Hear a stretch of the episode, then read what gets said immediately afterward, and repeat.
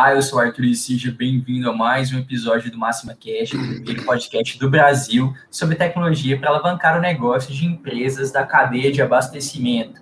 E hoje a gente vai conversar sobre e-commerce, e-commerce em nuvem e como isso ajuda a vender mais. Por que, que isso é positivo para você que está querendo buscar uma plataforma ou vender online, tá certo? E antes de mais nada, antes de começarmos, aproveita, deixa o seu like no vídeo, se inscreve no canal se você ainda não é inscrito e manda o link para mais pessoas que você acredita que possam se beneficiar desse conteúdo. Ajuda a gente a compartilhar e chegar até mais pessoas. E para conversar comigo sobre esse assunto, estou recebendo aqui nossos especialistas da Live Apps, Jader Bastos. Tudo bem, Jader? Bem-vindo. Bom dia, Arthur. Tudo bem? Bom dia. Bom dia a todos. Mais, um, mais um, uma live que a gente está fazendo aqui. Prazer. E hoje a gente vai falar sobre nuvem, né? Computação na nuvem, e-commerce na nuvem, que é um ponto aí bem relevante né? para quem está querendo é, empreender aí, né? Vender online, entender esse aspecto que é, tá em, tá em a, é relevante, né? Em toda a operação de e-commerce. Ótimo. E também o Daniel, Daniel Melo, seja bem-vindo também, Daniel. Obrigado novamente pela participação. Bom dia, Arthur. Obrigado pelo convite. Vamos começar então o nosso papo, né? É, lembrando que se você está assistindo a gente ao vivo, fique à vontade para interagir conosco pelo chat, mandar sua dúvida, mandar seu comentário, dar o seu oi aqui para a gente também falar aqui com você, certo? Marcelo, Marcelo Santos já está aqui conosco, seja bem-vindo, Marcelo. Então, quem está aí no chat, já dá um alô para a gente, fala aí, é, dá o seu bom dia e vamos começar o assunto. É, queria primeiro diferenciar um pouco né, sobre a gente tem, né, a hospedagem física, né, e a hospedagem em nuvem. Queria que vocês comentassem um pouco uh, até de como isso influencia no desempenho do e-commerce e na uh, que mais no investimento necessário. Conta para gente esse ponto primeiro. Acho que em comparação à hospedagem física, né, uh, talvez um dos principais, tem vários critérios que são, são interessantes da gente abordar, mas uh, talvez um dos principais seja a questão de estabilidade e custo, né? São dois, dois pilares aí. Então a gente vai lembrando lá atrás, né? Num passado não tão distante, as pessoas mantinham sites mantendo um servidor às vezes é, dentro da própria empresa e aí algumas empresas tinham aquelas torres de servidores antigamente. Empresas menores às vezes só um servidorzinho no cantinho. É, e esse servidor guardava e executava o, o site ou a aplicação que, que você está utilizando na web. É, mas ela, mas esse tipo de configuração, né, ele é muito vulnerável. Então, por exemplo, sua conexão caiu. Nem todo mundo consegue ter links redundantes dedicados que saem por múltiplas portas físicas, né?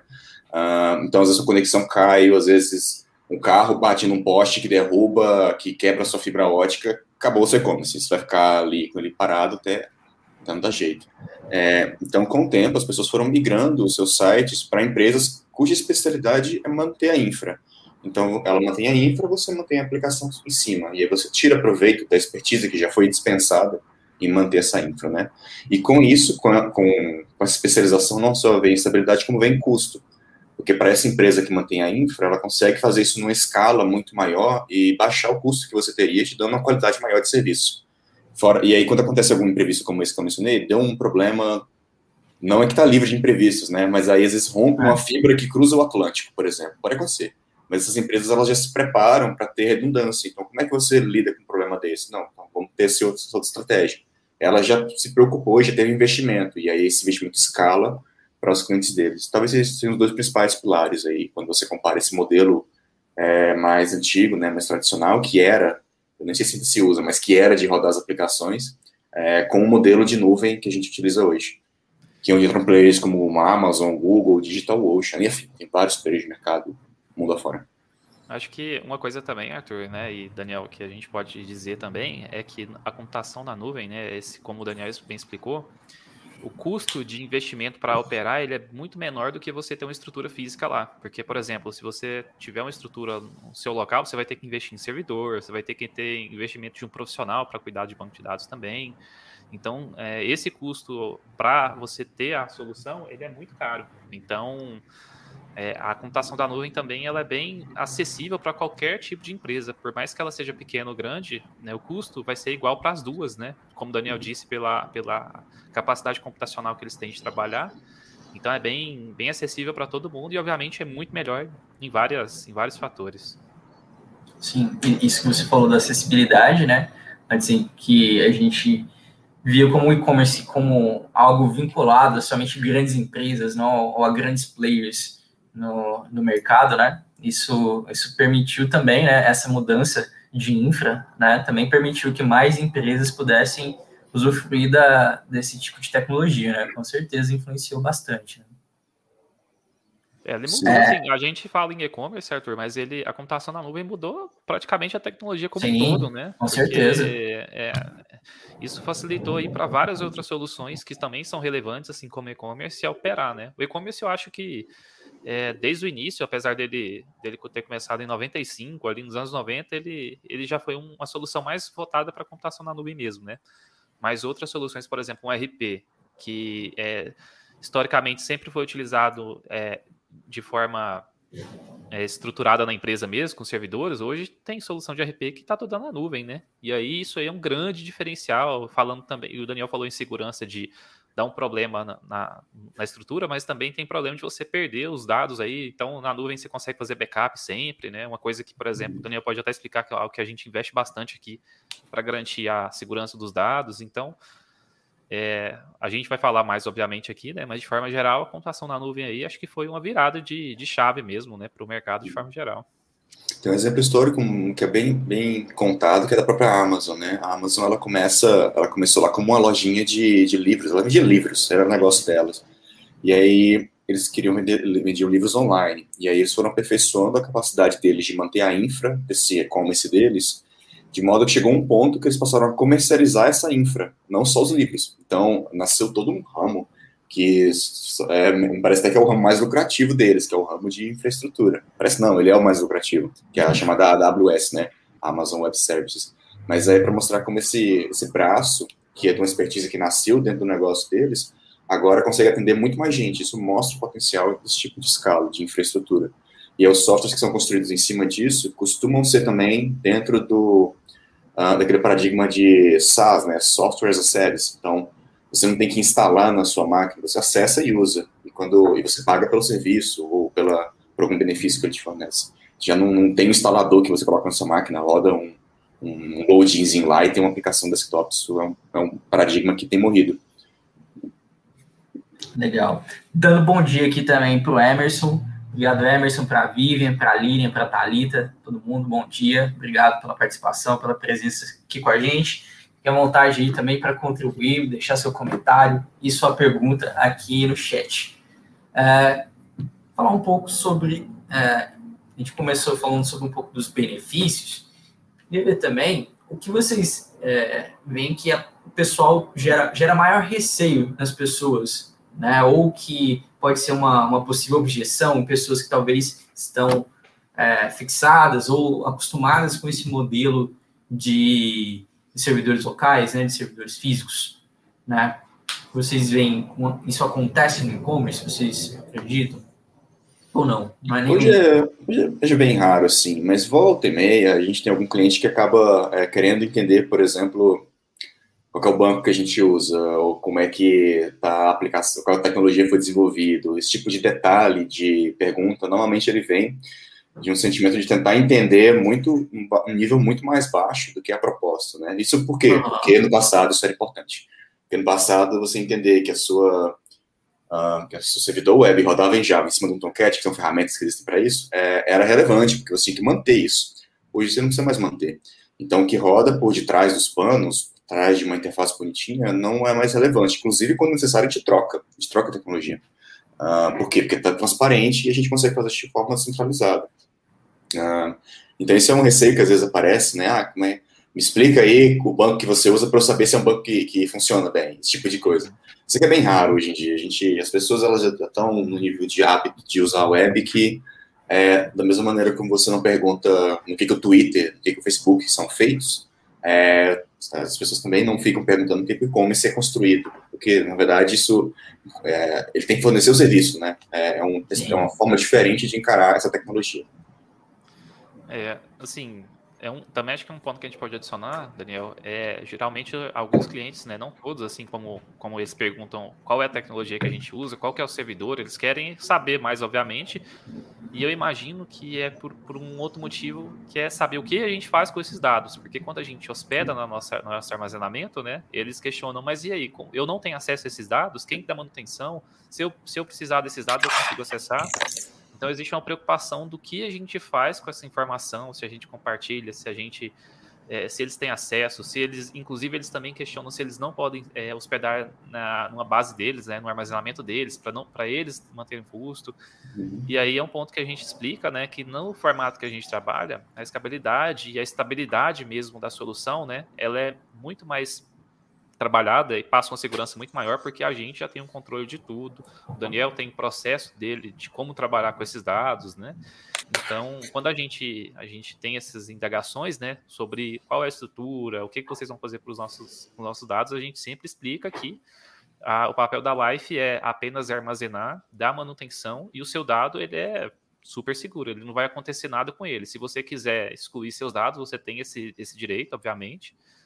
E é tudo transparente, como o Daniel disse, né? Então, assim, na verdade, empresas sérias, pessoal, que trabalham nesse ramo de tecnologia, nenhuma, nenhuma empresa vai, vai liberar o seu banco de dados para alguém, até porque existe toda uma legislação a respeito disso e seria um tiro no pé a gente fazer isso. Então, de forma, de forma simples para dizer, né, existe um, um, um, controle de segurança máximo com essas informações e também com a estrutura que a gente tem, inclusive o investimento alto que a gente faz, né? Uhum, justamente as barreiras elas estão aí por um motivo, né? Então a gente não permitiu acesso a um banco é porque esse banco tem que ser protegido. Uhum. É, no dia que a gente fornece um acesso externo, Deus sabe o que vai ser feito com ele dali para frente. Por isso que é o tipo de uh, forma de trabalho que a gente não adota, né? Esse tipo de, de abertura de dados. Sim, sim. E, e a gente vê, obviamente, a, a, a preocupação crescente com segurança né, de, de dados. Né? Sempre existiu, mas obviamente agora a gente vê um no momento que a, o, o, olhar se volta ainda mais para isso, né? Com, com, o Jader falou, né? Com a entrada das legislações é, de uma forma mais presente aqui né, no, no país para proteção dos dados pessoais e também as empresas tendo que se mover para isso. Acho que isso também faz o olhar se voltar e talvez o questionamento surgir um pouco mais. Né? Sim. É, quando a gente fala também de, de servidor em nuvem, né, de hospedagem em nuvem, uh, como isso também beneficia o e-commerce, Jader, um, um, a gente sabe que o e-commerce ele tem que se manter sempre ativo, é, é parte do, do, do, preceito dele, né, de você permitir a compra e a interação ali com, com, com, os usuários sempre que ele precisar. Quero fazer uma compra agora, né, é, é um dos benefícios né? E o que diferencia ele da, do, do, sua, do sua operação que era antes, por exemplo, sua externa. É, como isso, o, isso é, a gente beneficia o usuário com o que precisa, o cliente precisa, sei lá, tem um pico de, de, de vendas, tem ou lida com sazonalidade, né? Como, como isso interfere nesse, nessa jornada dele, nessa operação dele? É, Arthur, na verdade, assim, eu acho que um ponto importante é, é que quando você está com uma solução de e-commerce, né, com a solução de tecnologia, essa solução seja estável, segura, para que isso não influencie é, na operação dele, né? Uhum. Então, uma preocupação que nós da LifeS temos, na verdade, aqui, né, no grupo máximo, a, a maioria das nossas soluções são nas nuvens, né? É na nuvem, né?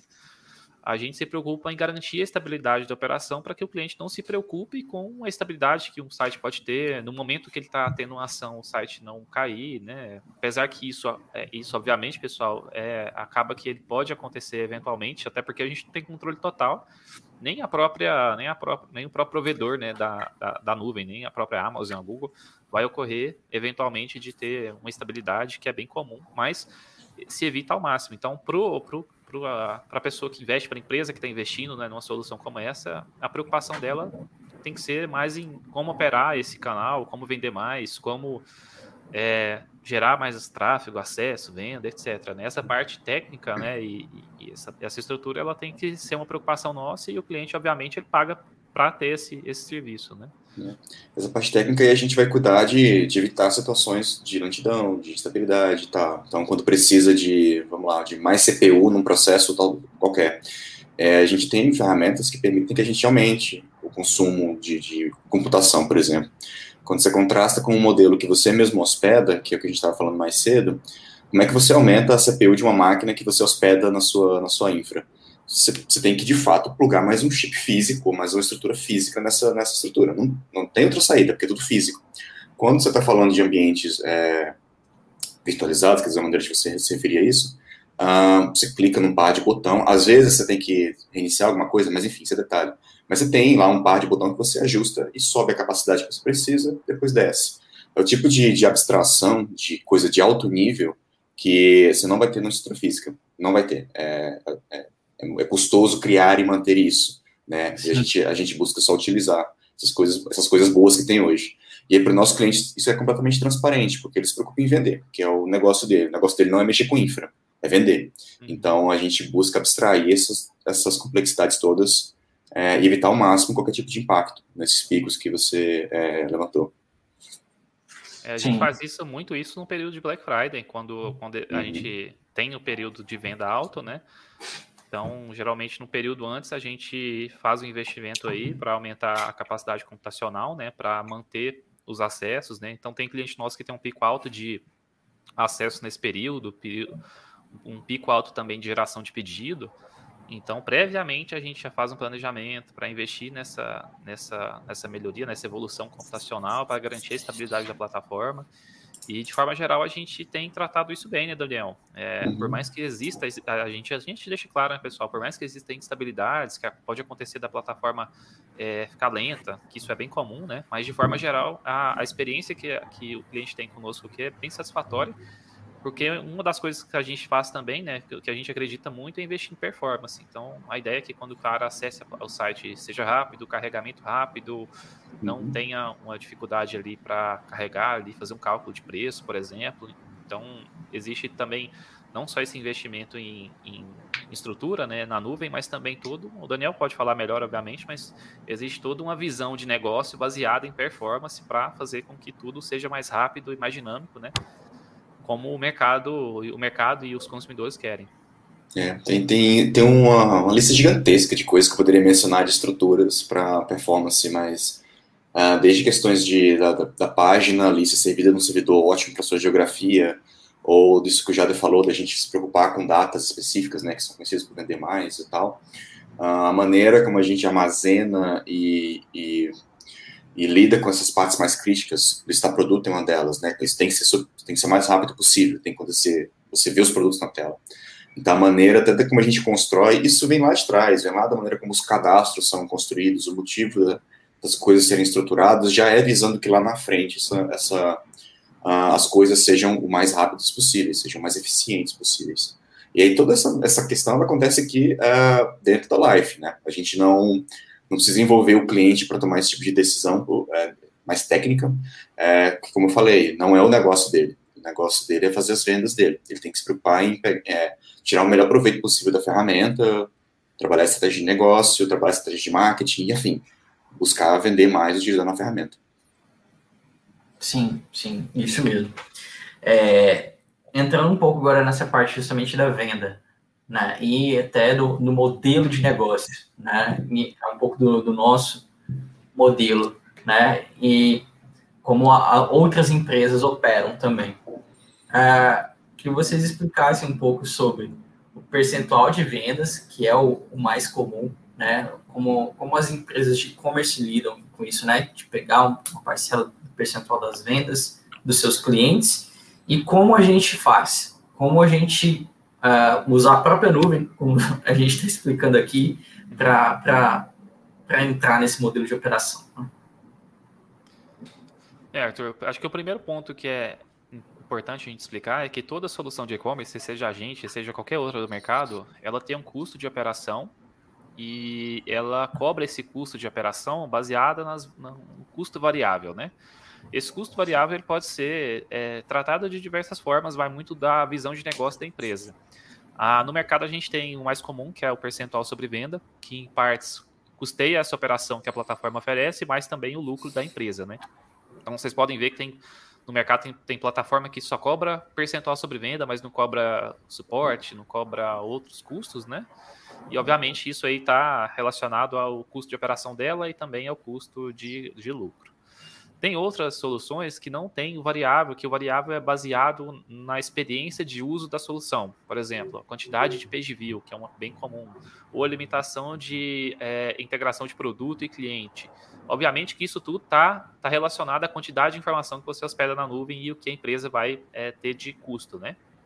Então, de forma geral, é, existem esses dois formatos que aí vai variar dependendo aí, como eu disse, da visão de negócio. E aqui a gente tem uma visão que, na nossa concepção, é diferente de tudo que o mercado faz. No nosso custo, é, esse, esse custo variável que a gente tem, esse custo de operação, como a gente já explicou aqui, ele está na Amazon, né? Então, quando o cliente contrata a gente, ele vai trazer as, as informações dele, a gente hospeda na nuvem dá manutenção. Obviamente, tendo esse custo, o que a gente faz é só repassar ao cliente. É o que a gente chama aqui internamente de custo nuvem, né? No mercado também. Então, esse custo nuvem está atrelado à quantidade de informação que o cliente hospeda e que vai ser transicionada né, ao longo aí do uso da solução. Esse custo nuvem, Arthur, ele é muito interessante para o cliente na ponta, porque ele consegue ter a noção de quanto ele está gastando e quanto que é o custo da solução, custo ali de operação para ele em relação à venda dele. Ou seja, quando eu vou vender um produto, eu preciso precificar meu produto de acordo com os custos que eu tenho para cobrir a operação e eu não ter prejuízo, né? Então aqui na, na Life é bacana, né, que a gente tem esse custo nuvem onde o cliente consegue enxergar o que ele está gastando, é, precificar isso no produto dele, né, na, na, no negócio dele, para que seja viável, mas mais do que isso, ele tem um controle total sobre esses custos que estão ocorrendo. Vamos pegar um exemplo. O cliente ele quer trazer é, toda a base de pedidos dele, né? Vamos supor que dentro aí do, de um formato que ele trabalha, no RP, ele, ele queira tra trazer o histórico de pedidos dele para transformar o e-commerce num portal de pedidos, que é uma das coisas que a gente faz aqui.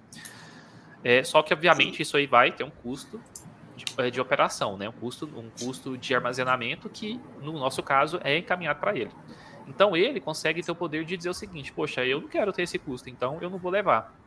Então, a todo momento aqui, pelo menos na nossa solução, ele consegue controlar esse custo que ele vai ter de forma mensal e usar isso em benefício dele. A gente é, fala, sempre fala que, ah, por exemplo, os, você não precisa ter um custo alto, por exemplo, no início de projeto, para que você tenha aquele custo que você iria investir em marketing comercial, para fazer as suas ações de marketing, para, obviamente, gerar tráfego e gerar venda, né? Então, é, isso, é, isso para o cliente é bem transparente, é escalável, é uma gestão muito mais qualificada e também, diferente do formato de percentual sobre venda, não existe uma, não existe uma associação com a plataforma. Porque assim, pessoal, vou imaginar, no mercado de distribuição que a LifeApps opera e que a gente é líder. Imagina a gente cobrando percentual sobre venda é, dos clientes que operam conosco. Tem clientes que operam, Arthur, por, fechando mais de 1, 2, 3 milhões aqui conosco. Imagina esse cara pagando um percentual sobre essa venda. Seria altíssimo, Obviamente que dependendo aí da operação ele conseguiria custear esse custo, mas para ele não é viável. Às vezes na, na, na distribuição 1% é o lucro dele. Então, quando a gente fala em custo nuvem para o cliente B2B, que é o nosso core business aqui, né? A gente está falando de um custo mais, muito mais escalável, menor, e que ele vai é, é, ter um, um, lucro muito maior com esse canal. Porque não adianta a gente também, pessoal, é, abrir aqui e dizer que o e-commerce vai vender muito e que ele não vai ter custo. Ele tem custo. Assim como a loja física, por mais que seja online, existe todo um custeio. E aí, nesse formato que a gente acredita, é, a gente entende que é a forma mais barata de custear isso, né? Então, o lucro da Life Apps ele não está no custo nuvem. As pessoas, às vezes, elas imaginam, nossa, mas aí vocês estão lucrando porque o meu custo está tanto. A gente não lucra com nada. É, inclusive, na verdade, se a gente fosse colocar na ponta do lápis, a gente até toma prejuízo porque a manutenção é nossa. E existe ali uma, uma complexidade para fazer com que isso seja estável e viável, como a gente falou, e a gente não cobra do cliente, né? Sim. Outra maneira, talvez até de ilustrar isso, é que é, se você pagar por percentual, né, você está falando do valor financeiro dos, do, dos pedidos. Vamos dar esse contraste. Então, se você fizer lá seu 1 milhão, 2 milhões, 3 milhões de pedido no mês, a, gente, a empresa que cobra isso, ela tira essa fatia. No nosso modelo, a gente, no caso do pedido, por exemplo, a gente, é, lá no custo nuvem, tem só uma linha que fala quantidade de pedidos. Ah, 500 pedidos. É, não interessa se pedidos venderam 10 milhões ou 500 reais. É 10 pedidos. o custo de armazenamento e de disponibilizar, é, disponibilizar esse dado, né, quando ele for necessário de alguém visualizar, é só isso que está expresso no custo nuvem. E, claro, a, a, aí, como já falou, a manutenção a gente tenta absorver o máximo possível e torná-lo mais eficiente. Mas isso, isso alivia muito o custo quando o cara está com a, com a operação dele bacana. É, ele consegue engatar essa parte, é, o custo nuvem se torna uma parte irrisória do, do, do, custo dele. A verdade é essa. É só uma fração muito pequena dos custos gerais que ele tem. Provavelmente vai gastar muito mais com outras ferramentas, com marketing, qualquer outra coisa que ele queira. É, esse, esse, formato é bacana, assim, que a gente tem clientes, Arthur, que o custo nuvem está lá, é um custo alto, se a gente for olhar, se você for olhar em valor, mas se você for olhar o que ele está vendendo, e aí a gente fala, ah, mas imagina você está pagando percentual. O cara, para ele, fala, poxa, é isso então, né? Eu, eu tenho o meu custo aqui é muito baixo. Então, quando a, a, o nosso desafio aqui em relação ao mercado, Arthur, é mostrar, é, levar isso adiante para as pessoas para que elas consigam enxergar o valor é, da forma como a gente opera, né, esse custo variável que é inerente aí da, do mercado e como que o nosso cliente ele tá, ele tá, ele é beneficiado com essa com essa visão. Mas assim, uma coisa que é relevante também dizer, o cliente não quer custo nuvem, ele pode operar com a gente um percentual sobre venda. A gente também viabiliza isso em contrato, né, não tem problema nenhum.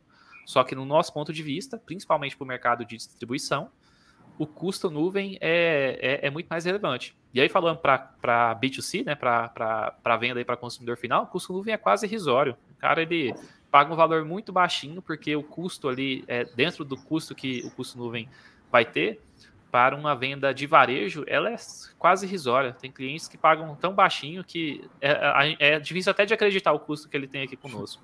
Então, é uma visão, como eu disse, é uma visão de mercado que a empresa tem. Aqui a gente acredita muito em viabilizar a venda para o cliente para que ele tenha o, o menor custo possível e o maior lucro, né? Sim, sim.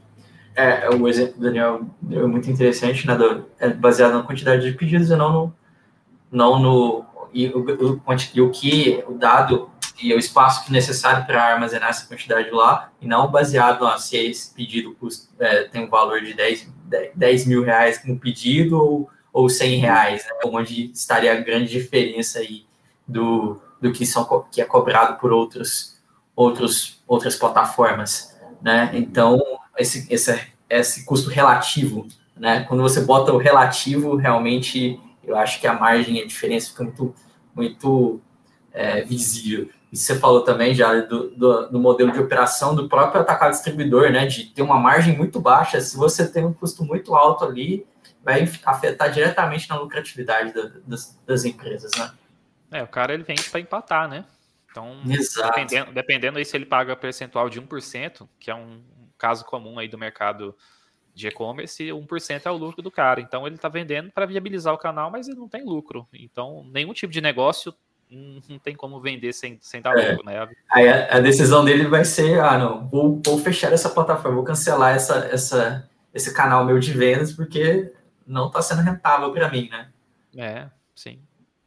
É, temos uma pergunta aqui da Thalita, ela está dizendo, então o custo nuvem é calculado em cima da quantidade de pedidos? Explica melhor, gente. Então, Thalita, o custo nuvem, o exemplo que eu dei foi dos pedidos, porque pedidos é um dos itens que são armazenados e disponibilizados, né? Mas ele, ele é, é bem mais detalhado do que isso, a gente tem outros elementos que o compõem, como, por exemplo, talvez um dos principais, a quantidade de tabelas de preço ou de, ou de produto que você opta por ter, que são os casos talvez mais impacte. É, então, é algo que é, tem que ser observado. A gente tem uma documentação que explica todos os itens que entram, tem forma de pagamento, quantidade de cliente, afins, tem outros itens. Uh, e aí você pode fazer a manutenção desses itens, né?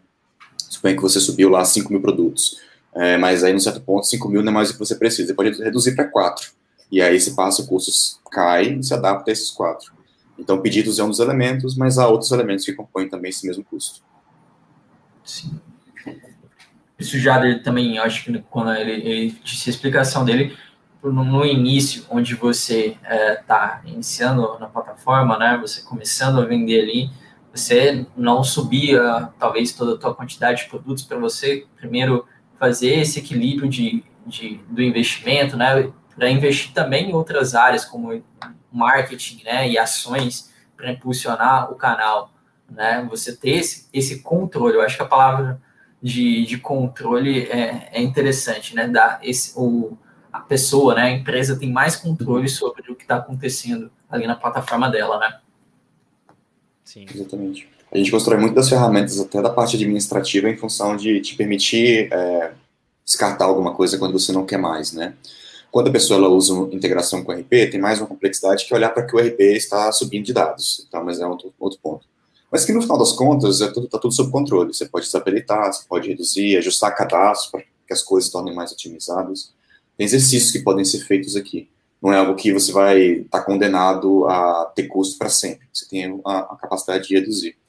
Essa parte que você mencionou é muito relevante, porque às vezes a pessoa ela tem um mix lá de 10 mil produtos total que ela trabalha, que ela trabalha tradicionalmente, é, mas às vezes 2 mil produtos é o que responde por quase todas as vendas dela. É um caso super comum, porque lei de distribuição normal, né? Você, é, o ABC, né?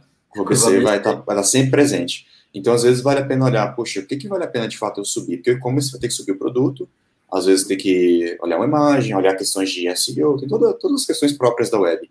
Então, por que não é, subir só o necessário para você não só otimizar o custo, mas também ter um trabalho mais focado nesse grupo de produtos que de fato é o que é buscado. E aí, na medida que você entender que é necessário mais ou menos, você vai ajustando essa, uh, o mix que está disponível. Sim.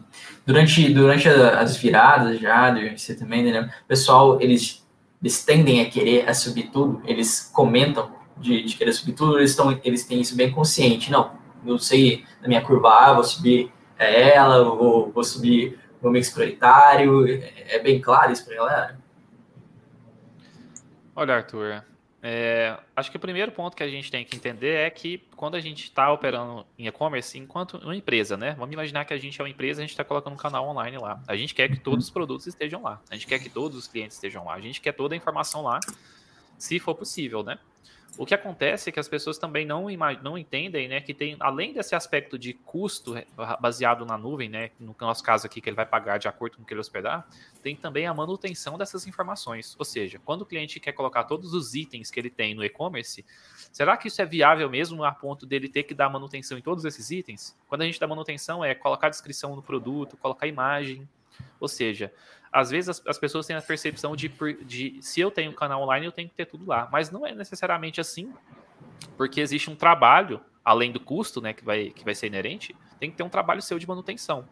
Então, muitas vezes a gente, a gente começa uma implantação, o cliente ele deseja, ele deseja colocar todos os dados e ele pode fazer isso. A gente não limita. Sim. Lembrando que o nosso custo nuvem ele é ilimitado. Porém, como a gente repassa o valor, ele vai ter um custo de acordo com o que ele trazer de informação. Então a gente não impede, a gente é, não, não inviabiliza essa operação. Só que a gente traz essas duas, duas informações. Você está operando agora, você não tem venda. Quanto maior for a sua hospedagem, maior será o seu custo. Além disso, você também vai ter um trabalho grande para dar manutenção. É isso que você quer? Se ele, se ele entender que sim, se isso não for problema, ele tem que tomar uhum. verdade.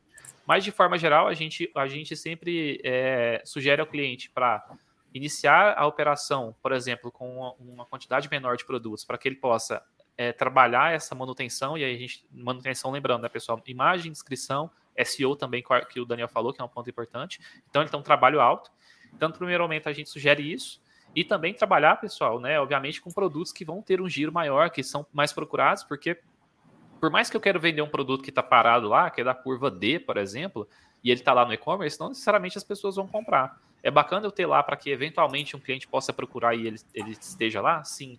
Mas no primeiro momento, quando eu não estou vendendo nada, não é mais interessante eu viabilizar a minha operação tendo venda e um custo menor do que eu necessariamente colocar tudo lá, ter um custo alto e talvez ter uma venda do produto da curva D? Essas indagações que a gente costuma levar para o cliente para que ele reflita e entenda o que ele quer fazer.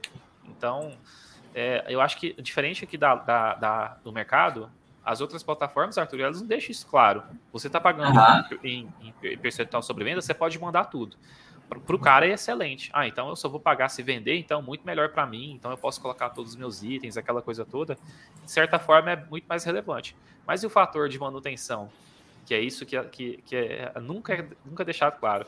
É. E uma coisa que é importante, né, a gente dizer, esse fator de manutenção de descrição, imagem, SEO, é que o Google, que ranqueia a sua página, ele vai avaliar isso também. Então, se eu tenho um produto que está lá, um milhão de produto, que está lá, não tem imagem, não tem nada, é, o Google vai identificar aí que tem muita página não relevante, muita página com conteúdo é, ruim, e ele vai ranquear para baixo. Então, são tantos fatores que influenciam nessa, né, nessa análise que o mínimo que a gente tem que fazer, Arthur, é deixar claro para o cliente. Aí ele escolhe o que ele quer.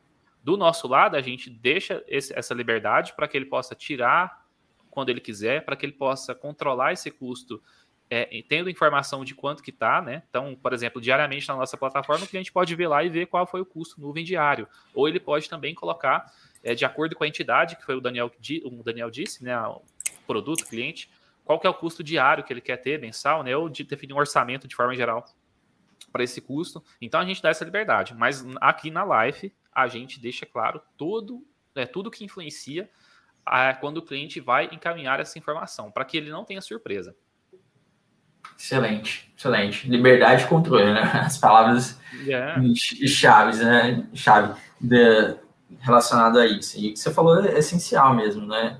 A gente trabalha em marketing, sabe muito bem, né? O quanto essa, o ranqueamento, SEO às vezes a pessoa tem a ilusão de estar aplicando ali toda, toda a lista de produtos dela, todo o mix de produtos e vai sim gerar o resultado. Não, não tem, a manutenção é, é, é muito importante, é a recorrência, o dia a dia, né, ter aquilo ali em mãos é, e ter esse controle, conseguir fazer isso é muito importante.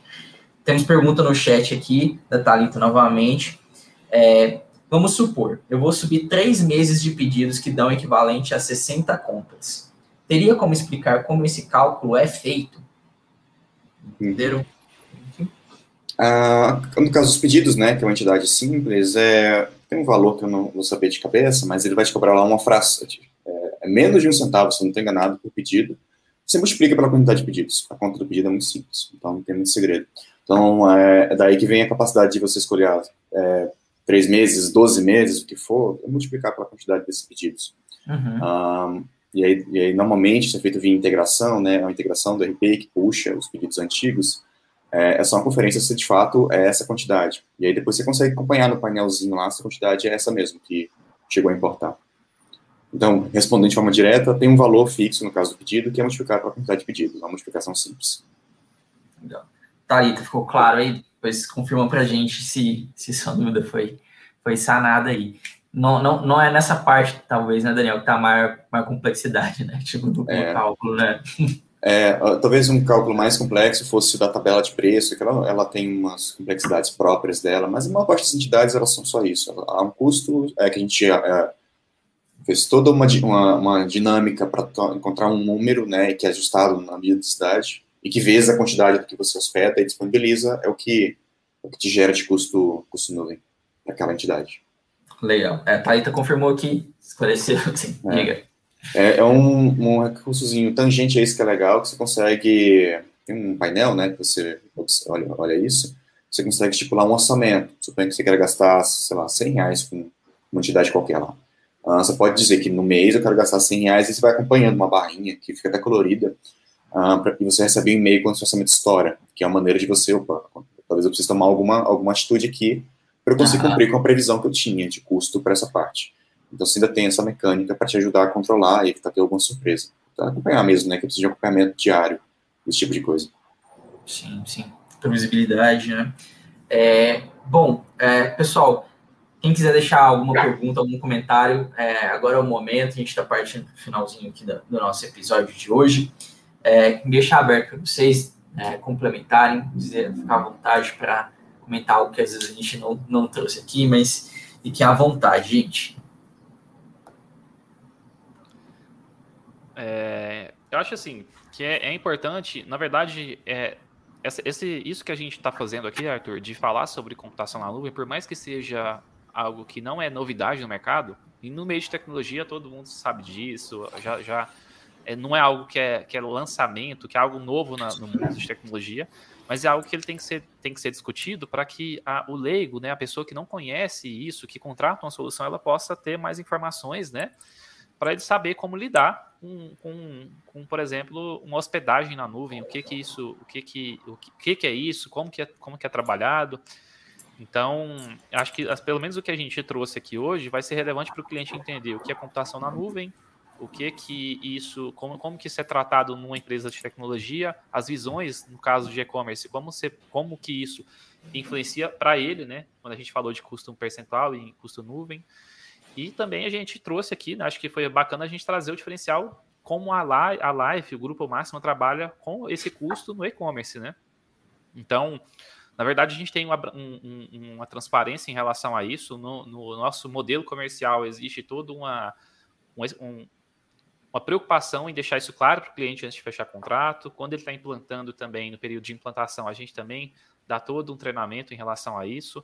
E além disso, a gente tem toda uma documentação que explica custo por custo. Como o Daniel disse, a gente tem lá as entidades que são cobradas no custo nuvem, a gente passa qual que é o valor desse, dessas entidades e o cliente ele pode é, dentro das possibilidades, fazer um cálculo prévio, entender melhor, né? Então, aqui na nossa preocupação, aqui na, na Life, né? Acho que o Daniel pode falar um pouco melhor, mas aqui na Life a gente entende é, esse custo, né? Esse, é, a nuvem, né? Como um ponto importante, é um, é um, é um ponto estratégico nosso, um ativo estratégico que a gente investe muito. E para os nossos clientes, a gente, né, e para o mercado, a gente procura oferecer aí, né, o menor custo possível que exista baseado nesse, nesse custo que existe, né? No caso aí de hospedagem na nuvem, de manutenção desse, desse ambiente de dados, né? Então, acho que, de forma geral, eu espero que quem, quem, tenha visto essa live, quem for ver, né, quem está vendo agora depois que a gente já tiver gravado, consiga ter esclarecido. E se não, né, se caso tiver algum, algum ponto de dúvida em relação a custo nuvem baseado para e-commerce, principalmente aqui na live, a gente está à disposição para deixar claro, né, para que isso fique mais claro possível, para você tirar o melhor proveito é, disso que a gente oferece, né? Já, já sumariza muito bem essa parte, né? Ah, acaba sendo até mais simples do que parece, mas, mas o efeito no negócio é muito relevante. É, e aí a gente fica à disposição, caso alguém tenha alguma dúvida, é, queira esclarecer mais algum ponto ou algum detalhe, a gente, a gente consegue conversar assim. Legal, legal. É isso. Quem quiser se aprofundar numa parte um pouco mais técnica sobre computação em nuvem, a gente tem um episódio específico sobre, esse lado mais técnico, não só vinculado com o e-commerce, né? Então, uh, pedir para o pessoal do chat deixar aqui, e senão vocês procurem né, nas nossas plataformas, tem no, no Spotify, tem no Google Podcast, se eu não me engano, está aqui no YouTube também. Então, para você que quiser se aprofundar na parte de computação em nuvem, tem lá é, uma, uma conversa é, um pouco mais densa né, nesse ponto. No mais, gente, queria agradecer a presença de vocês, mais uma vez pela participação, e com certeza eu acho que é um lado muito positivo, a gente tem que falar sobre isso, né? Como isso influencia no negócio do, das empresas, né? Igual o Jale principalmente falou aí no, no atacado distribuidor, que é o nosso, nosso foco. Então, é, a gente está à disposição, continua aqui para conversar com vocês sobre isso. E que, quem quiser conversa, conhecer mais sobre a plataforma da Life Apps, acesse o site da Life Apps, acesse lá lifeapps.com.br. E é, se você quiser uma demonstração, quiser entender mais, é fácil acessar lá a gente, a gente está à disposição, beleza? Então, não deixe de dar o like no vídeo, se inscrever aqui no canal para receber é, mais conteúdos, consumir mais conteúdos como esse. Tem o sininho das notificações, se você ah, clicar lá, você vai ser notificado sempre que tiver uma live nova aqui nossa, tá certo? Muito obrigado, pessoal, e até o próximo episódio. Valeu. Valeu, pessoal. gente.